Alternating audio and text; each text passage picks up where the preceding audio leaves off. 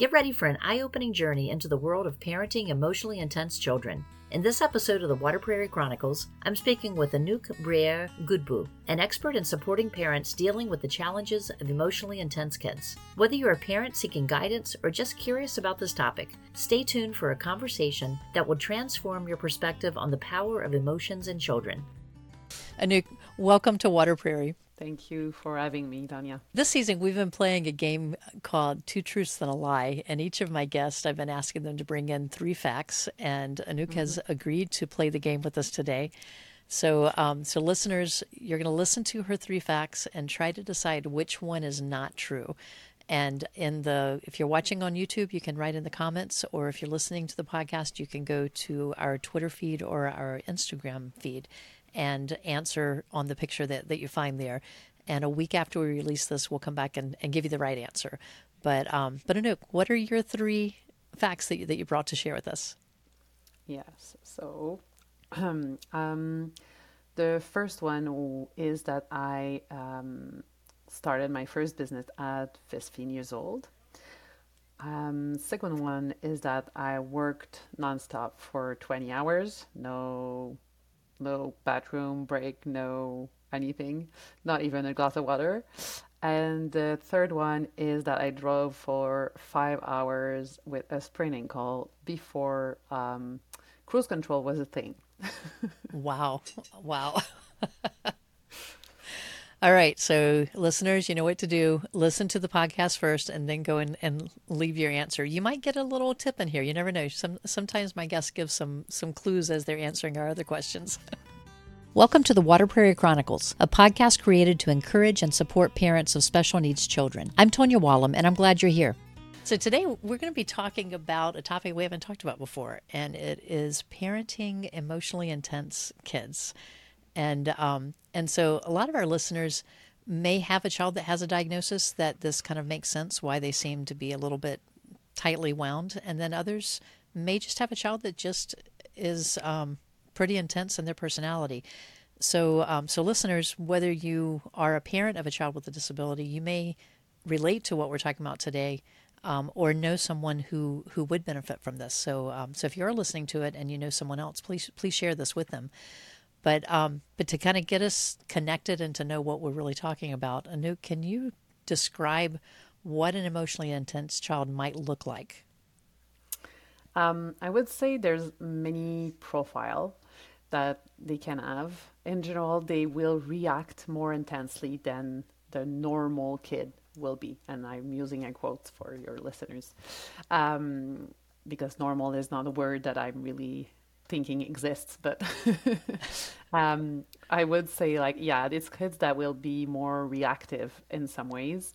Um, I think we see mainly two profile. One that is probably the child that you're gonna get phone call from daycare or school like every day because something went on at school, and it's a child that is like that everywhere. And the other profile that is less um, obvious, maybe sometimes, is the one that is gonna never you're never going to get a call from school. You might not even they might not even know who your kid is in some like some settings.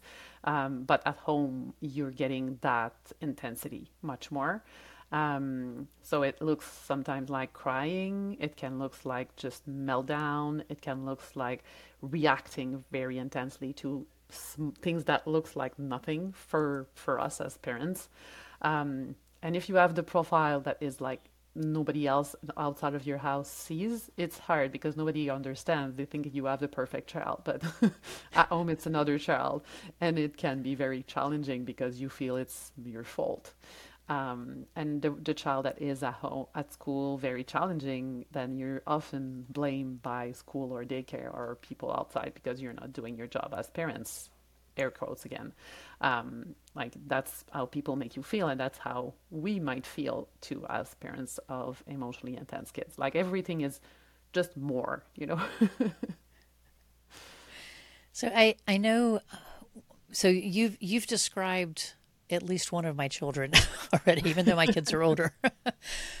but like, I, I can remember having um, like at home with my son when he was young, especially, feeling like we were always just going, going, going with you know, just strong reactions to everything. And it wasn't always bad. It was just strong. We used to say that he that he wore his emotions on, on his sleeve because you you knew yeah. n- no one doubted how he felt at the time. but then the teachers would tell me that you know no he's always such, such, such a gentleman. He's always respectful, and it's um and so I had a, a, a counselor at the school once told me that it actually was a good sign that yeah. he showed those emotions to us but could control them outside the home because it meant that he felt safe, that he felt that yes. that was a safe place for him so that he could. And, and, there were times that I wondered, do I really want to make it that safe anymore? Because because parents, it gets hard whenever yes. you happen to battle with that. Definitely, and that's that's very true. I think it's something that's very important to address. Is that they some, sometimes the school can say that we don't have that problem so it's your problem. Right and right. yeah maybe maybe but the fact is that if that kids explode at home it's because something is not going well most probably at school or daycare. Right. so it, it's not your just your problem at home but most of the time since they don't have to deal with it they won't help um, which is challenging. When when you, they have to deal with it they want to collaborate with you more. Uh, so yeah I, i've had I have like three kids and I have two that fits one category and one that fits the other category. So I've experienced it all. yep. when you know, and I know before I had kids, and this is confession time here, um, I would I would judge other parents. Sure. You know, because you know you'd be I, I, and I always think more like at, at, at the grocery store or at the out shopping at the checkout because it seems like that's always when you know they've yes. they've been entertained when they were in the store and then they have to wait for mom to check out now. And you and have that all the candies and yeah like everything there, there, right? Like candies toys everything. Yes. But they would you know then you'd see the child that's like laying on the floor and they're screaming and of course you know my uneducated mind was you know well it's the the parent must be doing something wrong. Yeah and so you're right. I mean, I, I fully admit that I used to do that. And it's um, so now whenever I see the same situation, it's like, you know, mom, can can I do anything to help you? you know, because I'm on the other side of it, so I, I yeah. understand. and sometimes just like a look of I get what you're going through. Yeah, exactly. And a look of blame makes a huge difference. it does. you you aren't alone. It's yes, I get you. Like it's okay. Right. so one of the things you you mentioned um, the candy and all that. So one of the things that we did with our kids that seemed to work with both of them, especially when they were little. When they were older, they're easier to understand, like logic, so you can kind of help mm-hmm. them talk through some of those feelings. But um, but when they were little and they just didn't understand anything, we would go whatever store we went into we would go and we would find a friend at the store.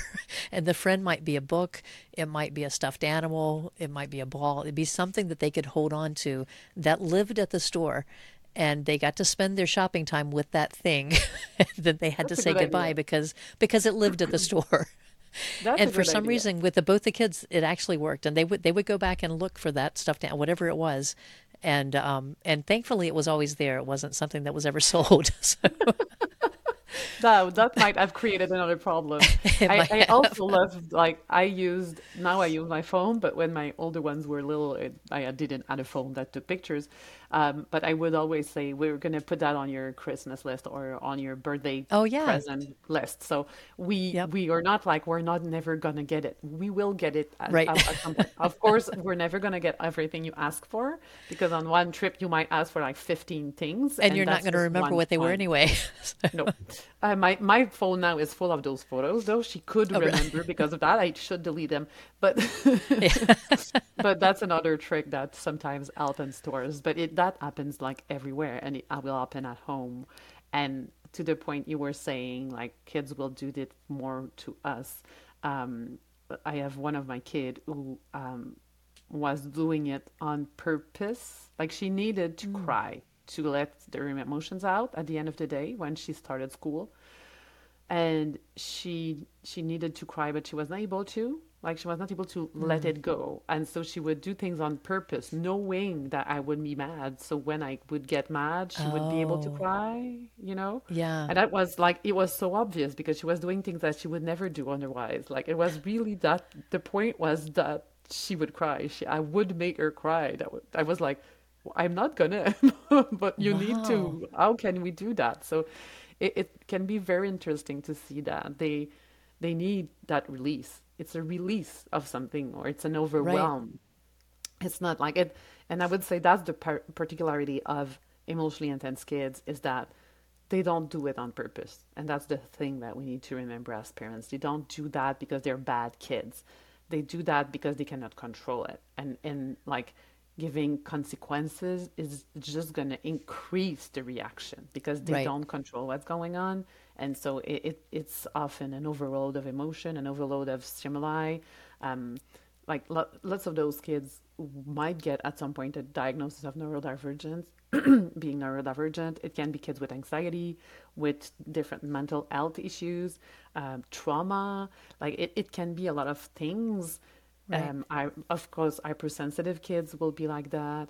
Um, kids who have um, um, speech delay because they cannot express themselves at the level yep. of their cognitive functions. So it's very frustrating. So there's lots of reasons why a child might have emotional uh, intensity in their life.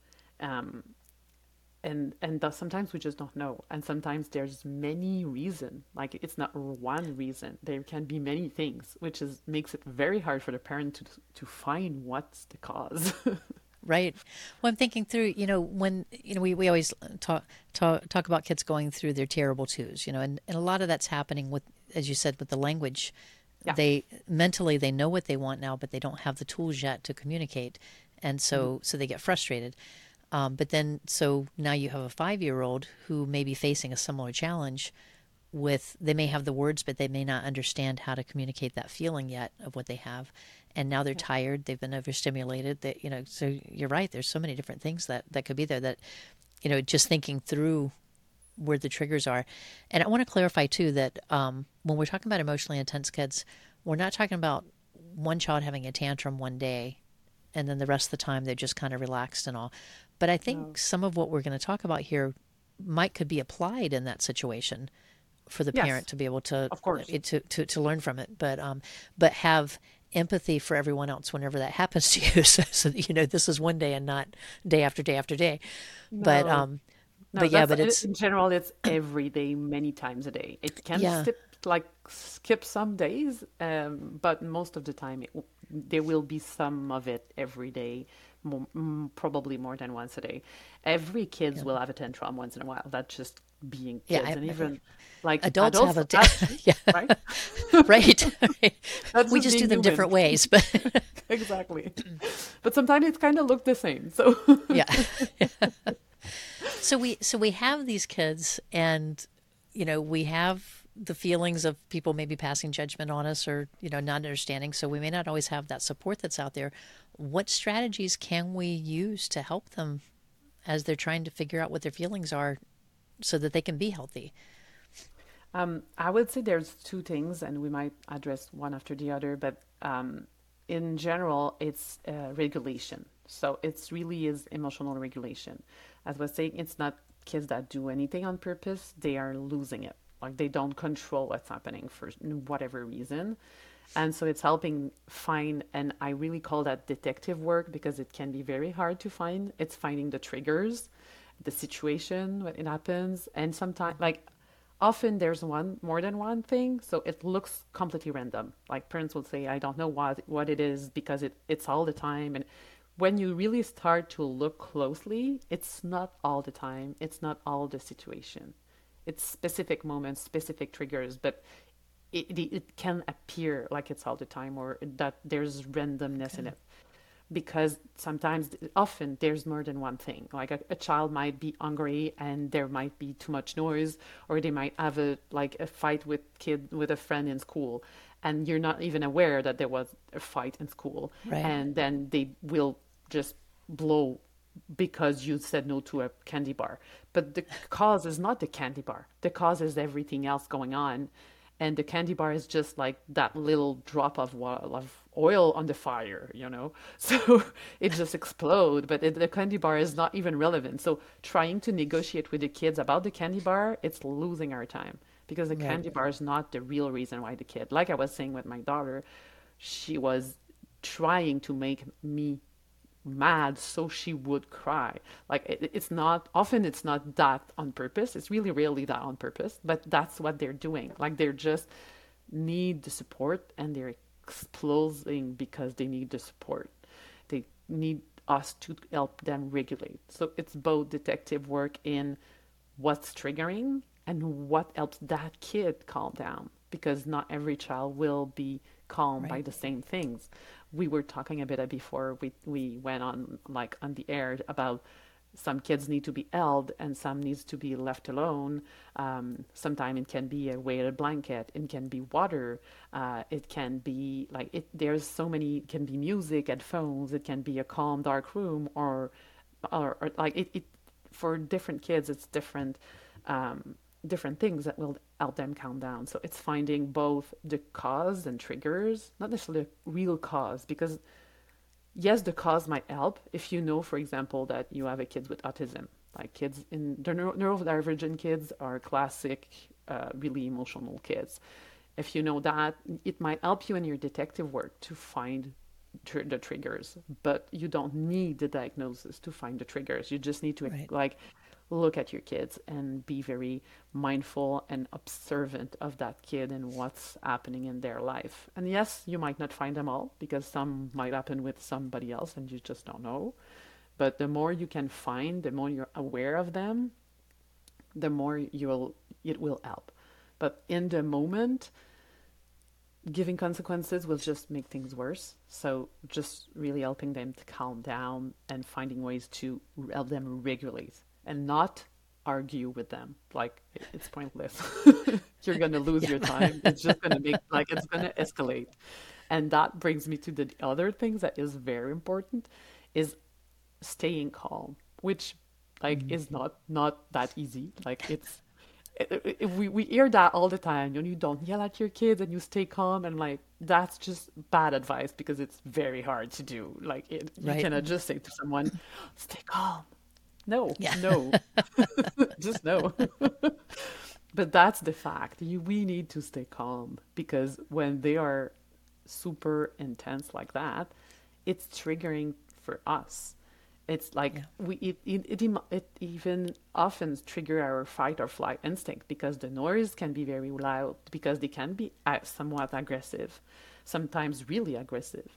And so it's it's hard to deal with. So we need to be super super in control ourselves. And that's very hard especially when we are tired or when we are hungry when right. we, we are overwhelmed.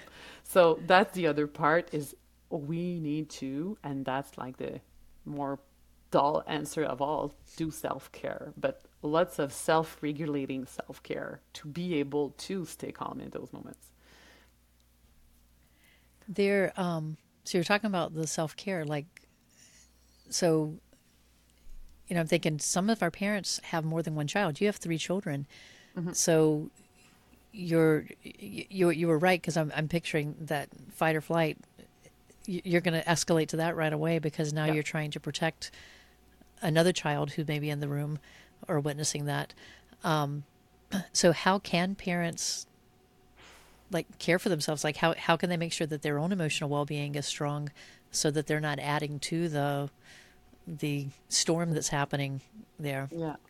And like yeah that's totally like having even one kid is hard to do self-care. When you have a kid with special needs it's extra hard to do self-care. When we have more than one kid with special needs I'm not even gonna say like it, it's almost impossible, but it's still essential.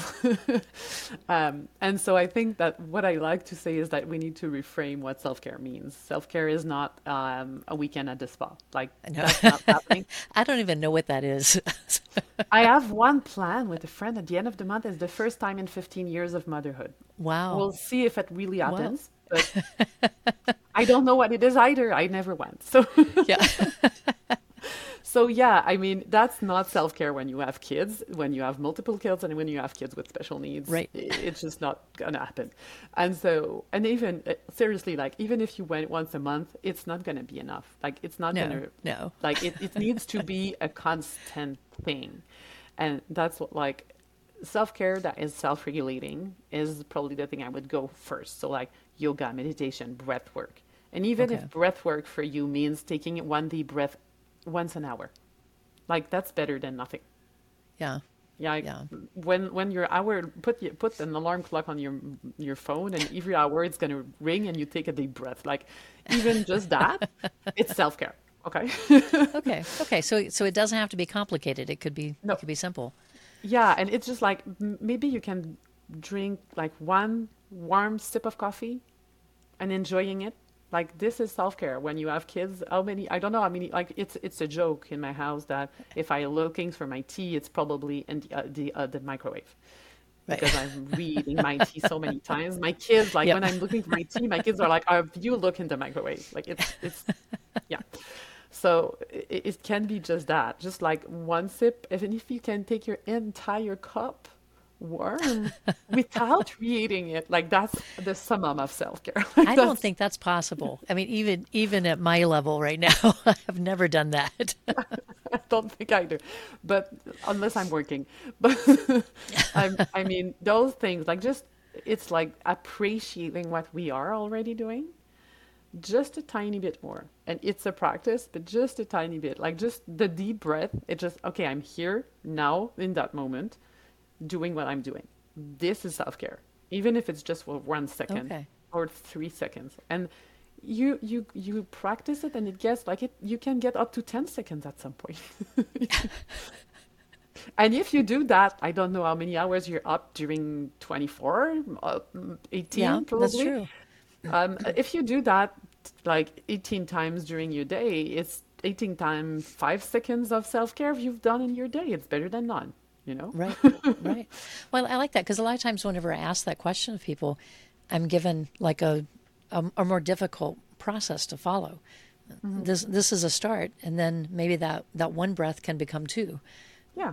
as you're going. Yeah. Oh, and maybe you can like do, you can start yoga by doing one sun salutation that takes about 15 seconds and build up to three minutes or five minutes and it's better Right. than none you know so it's just like just this little bit it, it- just doing that is better than nothing and it builds up in itself at some point it gets easier and the other part is doing it with our kids like i love I was going to ask about that.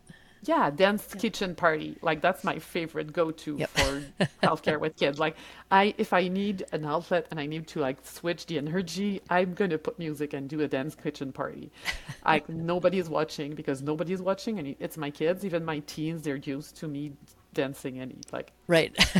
um, and so yeah like that can be and for me uh, photography was one like i do photography but documentary style so i will follow my kids and take pictures and be interested in what they're doing while i take pictures the, the pictures are my hobby but i take care of them at the same time and i'm interested in what they're doing right. so like it's finding things that we can do with them that doesn't take us away from it. Yes, that for example, photography, sometimes I'm going to do the dishes, they're going to do something fun, I'm going to grab my camera, take two pictures. It took me away from dishes for like a minute and I'm going to ba- go back.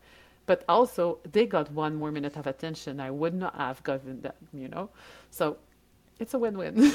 yeah, yeah, yeah. I like I like that.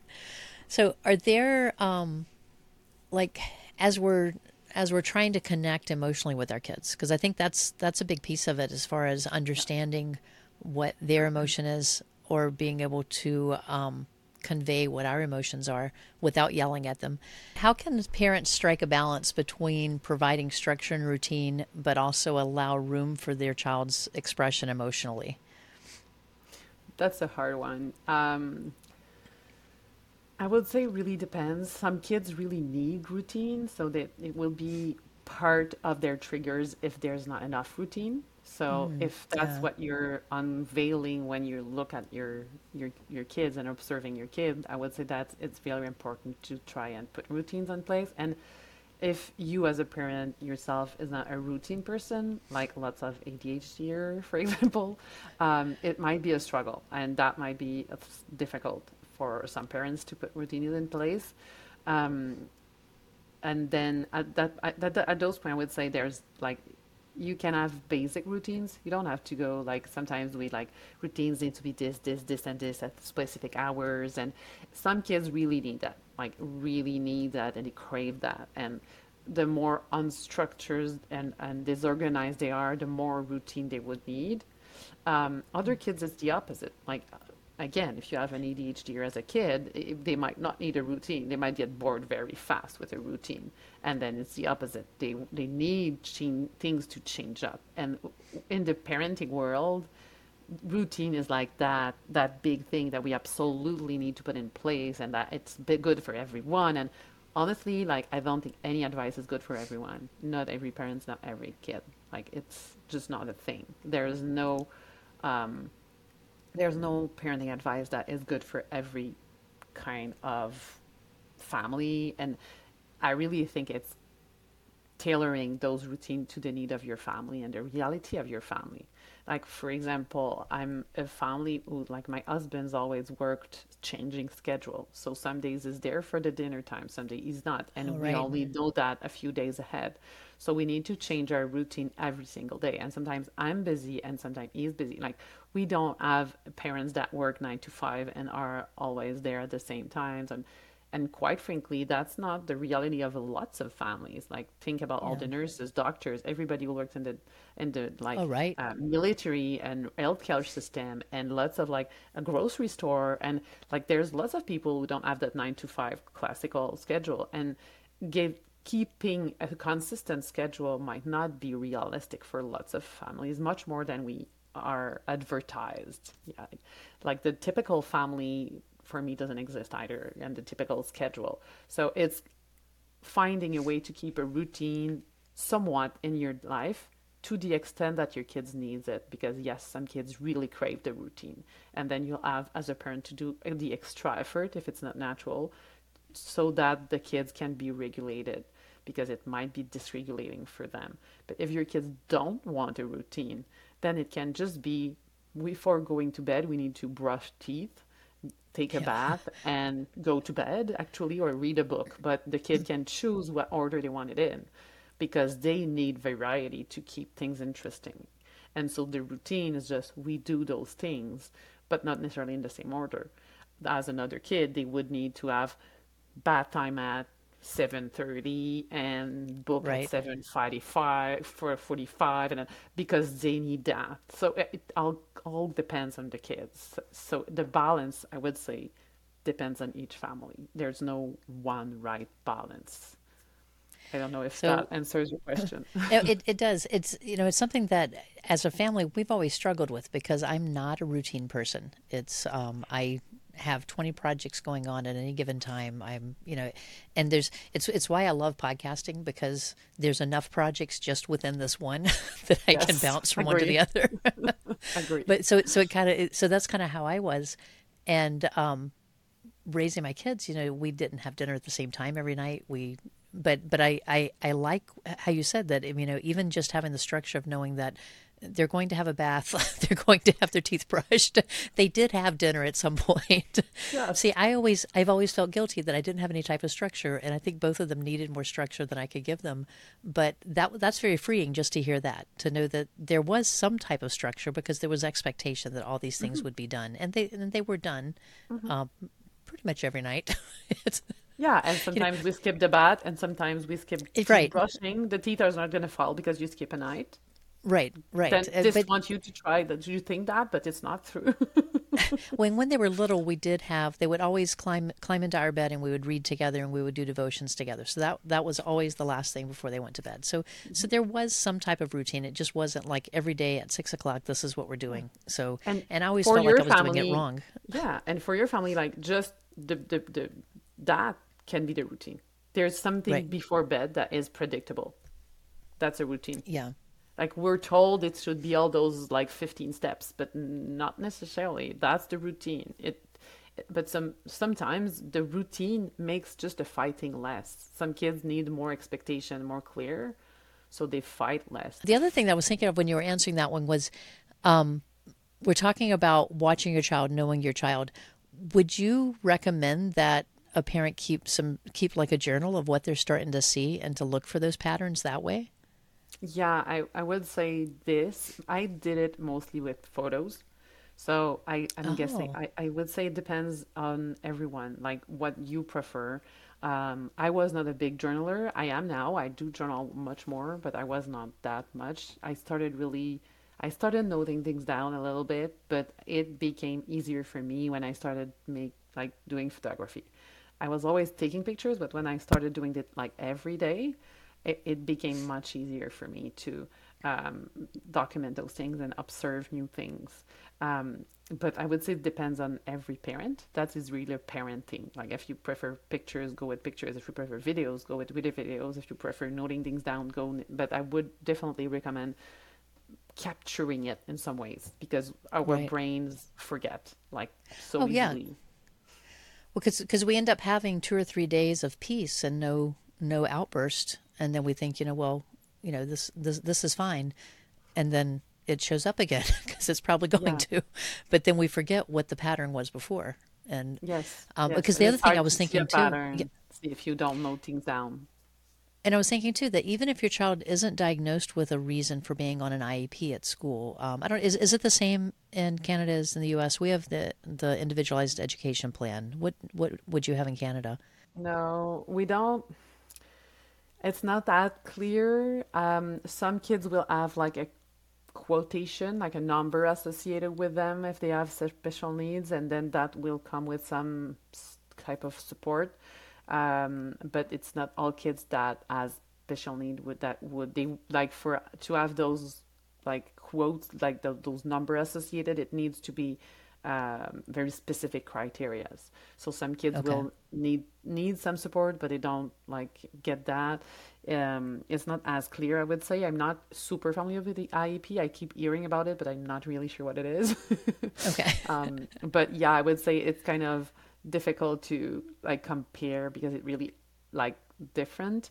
And here we have like special education class that are like kids will be regrouped based on their needs. Um, but that would be for really high needs. right, Um, like I we will never see, for example, an ADHD kid with that. We will see autistic kids, but only if they have like uh, developmental delays in general, like so okay, level two, three autism, maybe never level one. It some schools are starting to have some classroom for level one autism, but it's really rare.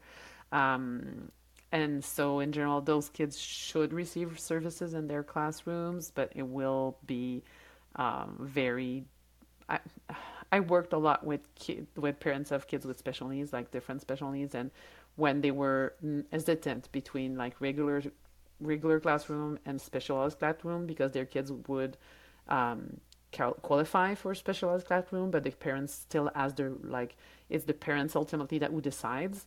I would always recommend that they go to the specialized one just before because there's not enough service, and so the the ones that go in regular classroom that should get the service they don't in general. I, I would also say this is specific to my province. It's really different. Like the school system is not the same here than it is in different provinces in Canada.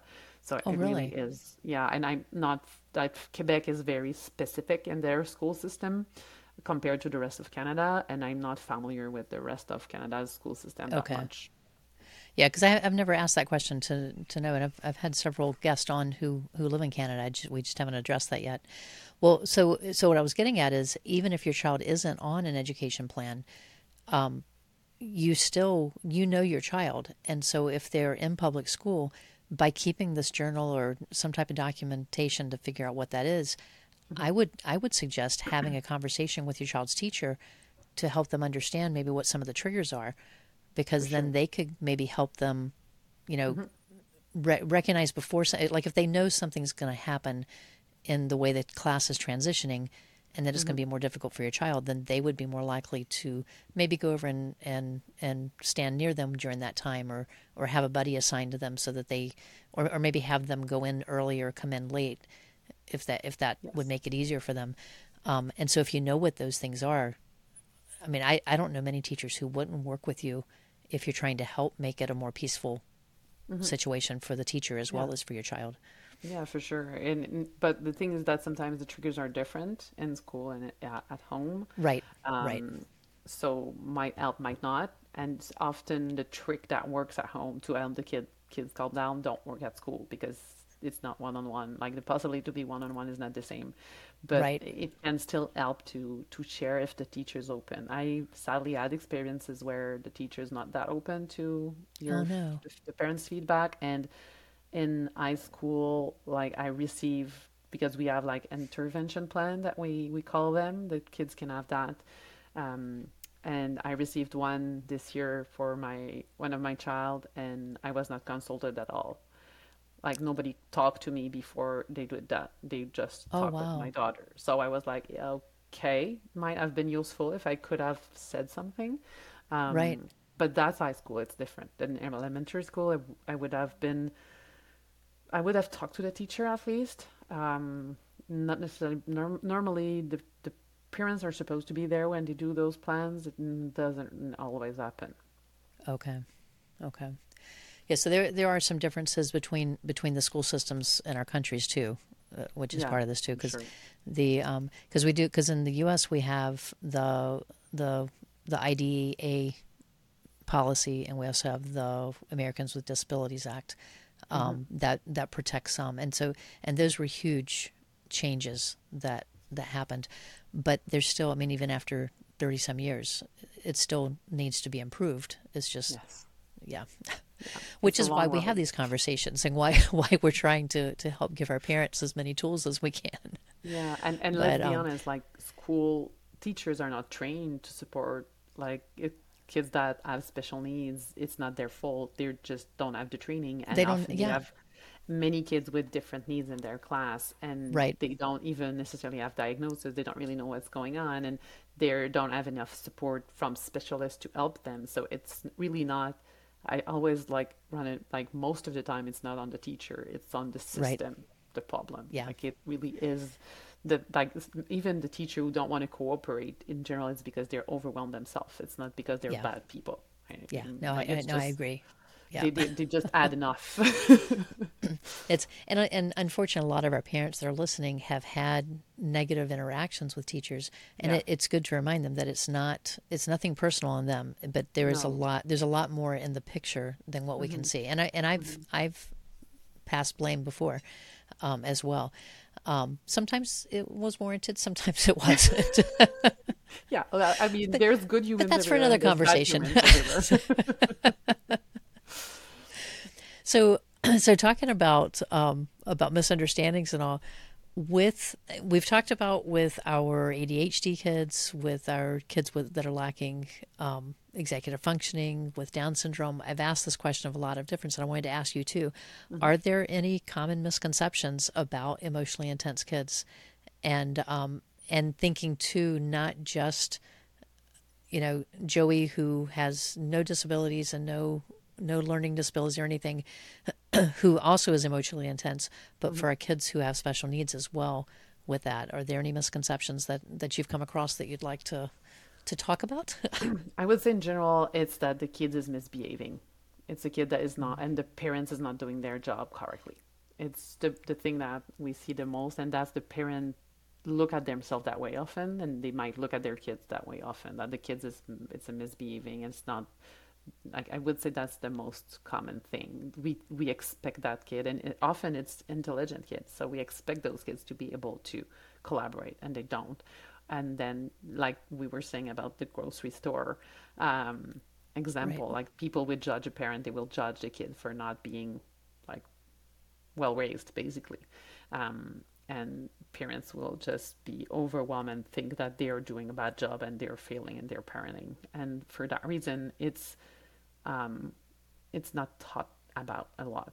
Like parents won't share that with other parents because the it's kind of shameful because it looks like you're not able to raise your kids basically. right And if the kid has a diagnosis, it makes it a little bit more easy because you can explain. But if the kid doesn't have, might never, or just don't have it yet, it really is kind of shameful because you feel it's your fault, and people makes you feel like it's your fault.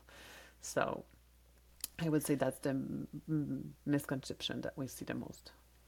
What I'm thinking too that um, even even with um, like our preteen and our teenage girls, I know I've heard like not in school, but in like outside groups, like clubs and stuff, the adults working with it saying, you know, well, she's she's just over overly dramatic. She's trying to get mm-hmm. extra attention, and I think that can be a misunderstanding too. That Definitely. you know, this is someone who's who's either not able to regulate those emotions, or like you're saying with your daughter, she's she's trying to figure out how to do it and she can't do it herself.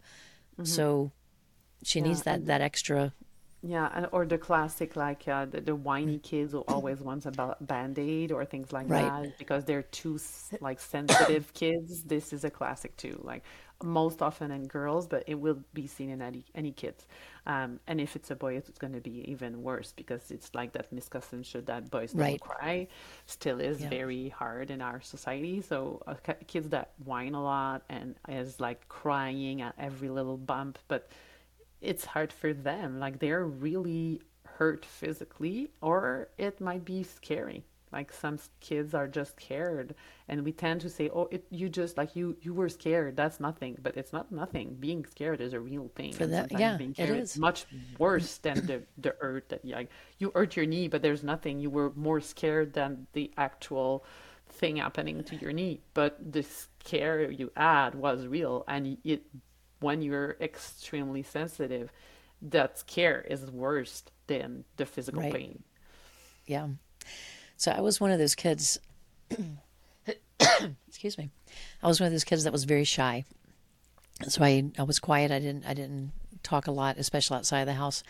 Um, but I would cry easily, and so mm-hmm. I would aggravate a lot of people because yeah because that's but I was that emotional one and so I learned that you waited until later to show your emotion when you're away from everyone. Yes. I was that kid too. yeah. So so I think I mean I think a lot of our parents that are listening can think back to their childhood. You know, emotions are strong. We remember those emotions from when we were mm-hmm. young and it's part of growing up. And I I say this at different times.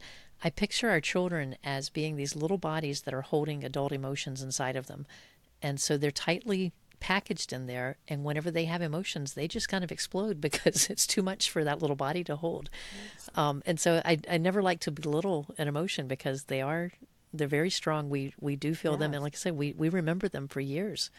Yes. And it, it's often like we we uh, we dismiss those emotions we dismiss as not important or like too right. much because we see like a, a child that will do like a, an entire drama because the plate is not the right color.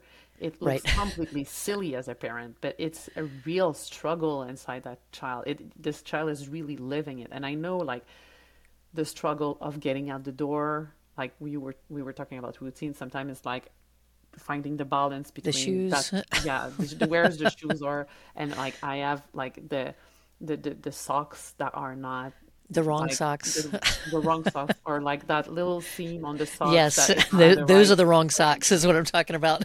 yes, and so sometimes it, it can be a struggle, but also like often it's thinking outside the box. Like for example, one of my child was always late because getting dressed in the morning was a nightmare.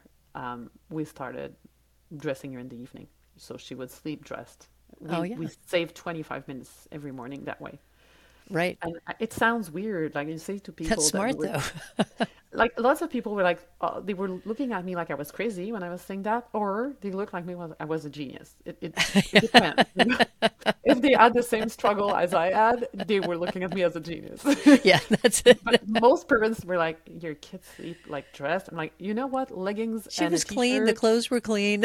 it was... and leggings and a t-shirt or a PJ. What's the difference? Right, let's, let's right. Like, like, yeah, it's the same. So, it like finding those solutions also can be very helpful when you have intense kids that can like make you lose lots of time in moments that you don't have the time. Right, right and and knowing also like those those two to four five years old wants to do everything by themselves but it takes forever if you know your kids absolutely need to tie their own shoe even if they cannot and it will end up in a meltdown then plan 25 minutes to put on shoes don't expect that to right. take two minutes because it's not gonna you know that's how yep. planning and knowing what are the triggers will help you like right now my youngest is on her tying my own belt in the car seat, but she's not quite able to, and she will get really frustrated. And sometimes it takes like seven minutes to tie the belt in the car. Right. It can be very aggravating if you're late somewhere. and and just like explaining that like sometimes like today we don't have the time like we will have time later might work might not but right. it can be right. helpful. you can do it twice whenever I pick you up. For example, like you, you do you F, still I get your practice. F. right. You do F, I do F, and we, we can do when once we're home tonight. You can do ten times if you want. Right, right. We can even take the car seat out of the car, and you can do it. Yeah, you can do it at home. you. So you can just- sit at the dinner table with your car seat. I don't care. Buckle Just in. like thinking outside the box to find solution that might Right. help. is very helpful in those moments. Yeah. Yep. Well, no, this is this has been very interesting. If our parents want to get in touch with you, what's the best way for them to contact you? Um, I would say probably my website. It's uh, familymoments.ca because I'm in Canada. Um, or I also have a podcast, which is Parenting the Intensity. Um, so it's uh, probably the best way. I have an Instagram account for the podcast also. So it's probably the best way to find me. Um, I also have like free resources for self care. Um, ways to find them uh, like to help find ways to do self-care the way i was talking Oh, good. earlier and uh, a course, a free course also for like starting to parent your emotionally intense, intense kids more easily, like the first steps. Um, a bit like I was talking, like finding those triggers and things like that. So, if uh, if your listeners uh, want more information, they can get that on my website, both the, the podcast and the, the main website. Excellent. Yeah, we'll, we'll we'll put the links for all of that in the show notes too, so that that they can find that. Um, what other? So so tell me just a, li- a little bit what you're doing on the podcast and on the website too, and if there's any special projects that you have going on right now. Um, the podcast is a new podcast. It started uh, early January, uh, no, no, July, sorry. So it's just started. Um, right now, I'm doing solo episode talking about lots of things that we touched on today and different things too. Um, I'm planning to get guests um, in the fall, um, probably, and hopefully, I'm gonna have you on. I'd I'd love to come. Um, I will also have, like right now, I'll do mostly one-on-one support, um, but I'm gonna la- launch a membership um, probably in November uh, to support Good. people in a group setting because I really love uh, supporting people in group, and I think a big part because that is kind of a shame people don't talk about and don't have other pe- parents to relate to, but there's lots of other parents out there that live are living through that. So I think it's very important that we we realize we're not alone. So I want to do that in a group setting, and I'm planning a summit in, um, but not really. Not as, I'm not not quite sure of the format yet. Probably a retreat or something online for parents of emotionally intense kids to both do self care because it's really important, and also find ways to like clues in the detective works. Nice, nice. Well, that that all sounds really exciting. So we'll again, if you're listening, what, check check the show notes or the description in the video um, for her links and check out what she's doing. Um, she she does some great posts on Instagram and on her website as well. So so you want to plug into all that, and be sure to to listen to her podcast too. So, Anouk, thank you for spending some time to, today talking about this. I, I think it's a great topic for us to bring in and to, to bring to light because, as you say, a lot of parents aren't feeling like they have support out there they're by themselves and there's a whole there's a whole world of people out there that understand exactly what they're going through so thank thank thank thank you for joining me and for sharing this with us Thank you for having me. It was very a pleasure to talk you, to you and learn to know you better.